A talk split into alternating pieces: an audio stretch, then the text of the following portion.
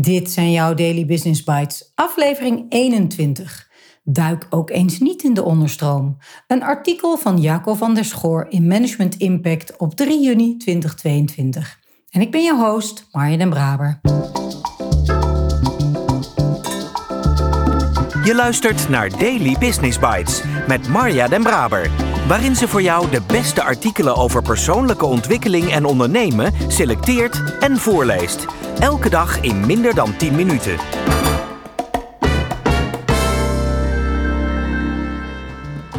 Dit is de podcast waarin ik jou, en eerlijk gezegd ook mijzelf, enkele van de beste artikelen en blogs op gebied van ondernemen en persoonlijke ontwikkeling voorlees. Elke dag. Op gebied van ondernemen en persoonlijke ontwikkeling worden oneindig veel artikelen geschreven. En wellicht ontvang je zelf ook wel elke dag artikelen in jouw inbox.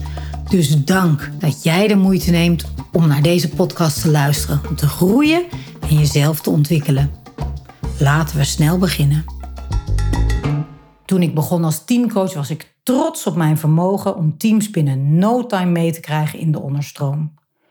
Ik was me bewust van mijn eigen thema's en voelde en zag scherp wanneer er in een team dysfunctionele patronen waren. Onveiligheid, gebrek aan openheid, dubbele agenda's, scapegoating. Zodra ik het zag, wist ik het op tafel te krijgen. Met als gevolg zware, diepgaande gesprekken die er echt toe deden, dacht ik toen. Langzamerhand ontdekte ik dat niet elk team zat te wachten op deze diepgaande teamtherapie. In eerste instantie dacht ik nog dat ze koudwatervrees hadden, niet durfden of de echte thema's niet wilden zien. Maar meer en meer kwam ik erachter dat elk team, net als elk mens, zo zijn gedoe heeft gehad. Oud zeer, dat een litteken is geworden.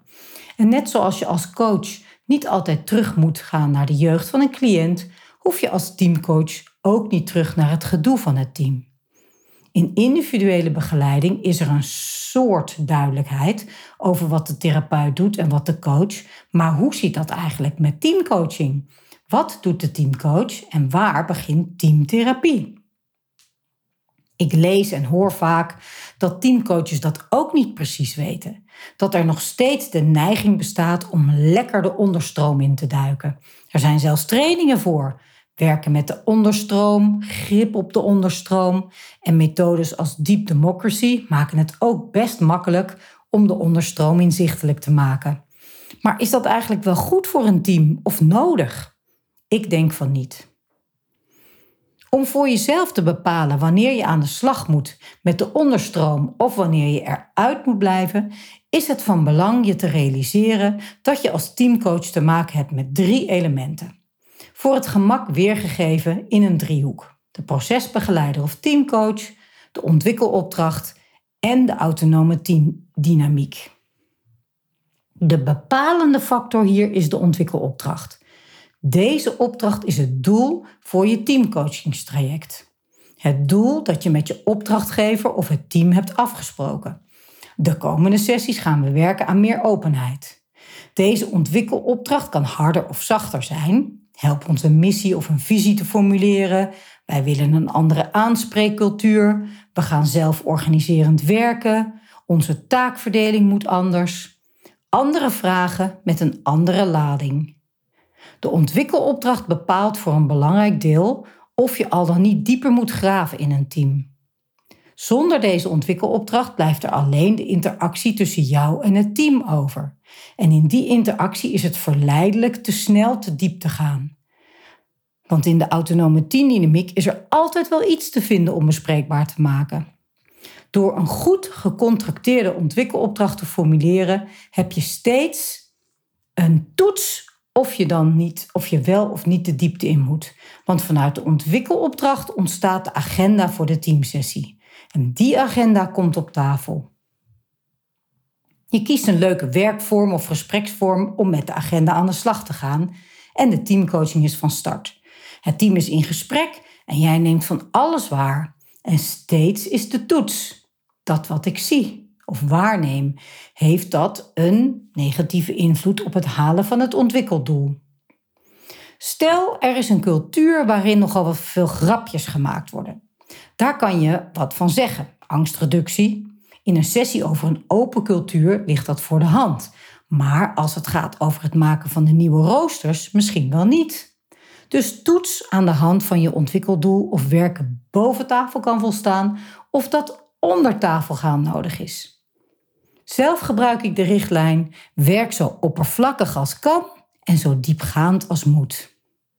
Het eens een keer niet in de onderstroom duiken is daarmee geen zwaktebod, maar juist een bewijs dat je precies weet wat je aan het doen bent. Namelijk de afgesproken doelstelling helpen realiseren. Daily Business Bytes met Marja den Braber. Je luisterde naar Duik nu eens niet in de onderstroom van Jaco van der Schoor. Helemaal blij word ik bij het lezen van ten eerste de titel en daarna het hele artikel. Het onderscheid weten te maken tussen de onderstroom en de bovenstroom. Je aan de opdracht houden, uit je ego kunnen blijven. Vind ik zelf als teamcoach zeer relevant en belangrijk. En boy oh boy herken ik de eerste alinea om lekker snel de diepte in te gaan. Te laten weten wat je allemaal al ziet of hoort. Teamtherapie, een briljante term. Ik denk dat veel teams blij worden als ze gewoon op basis van de opdracht gecoacht worden. En natuurlijk kun je met de opdrachtgever eventuele andere observaties 1-op-1 bespreken. Want vaak is het ook zo dat je bepaalde patronen of wat er speelt snel doorziet. Maar is het gewoon nog niet de tijd? Of, zoals ik na het lezen van dit artikel nog nadrukkelijker meeneem, gewoon niet de opdracht. Dat haal ik eruit. Werk zo oppervlakkig als kan en zo diepgaand als moet. Een prachtig vak, dat teamcoachen. Ik spreek je graag morgen. Dit was Daily Business Bytes. Wil je vaker voorgelezen worden? Abonneer je dan op de podcast in je favoriete podcast-app. Meer weten? Klik op de links in de show notes.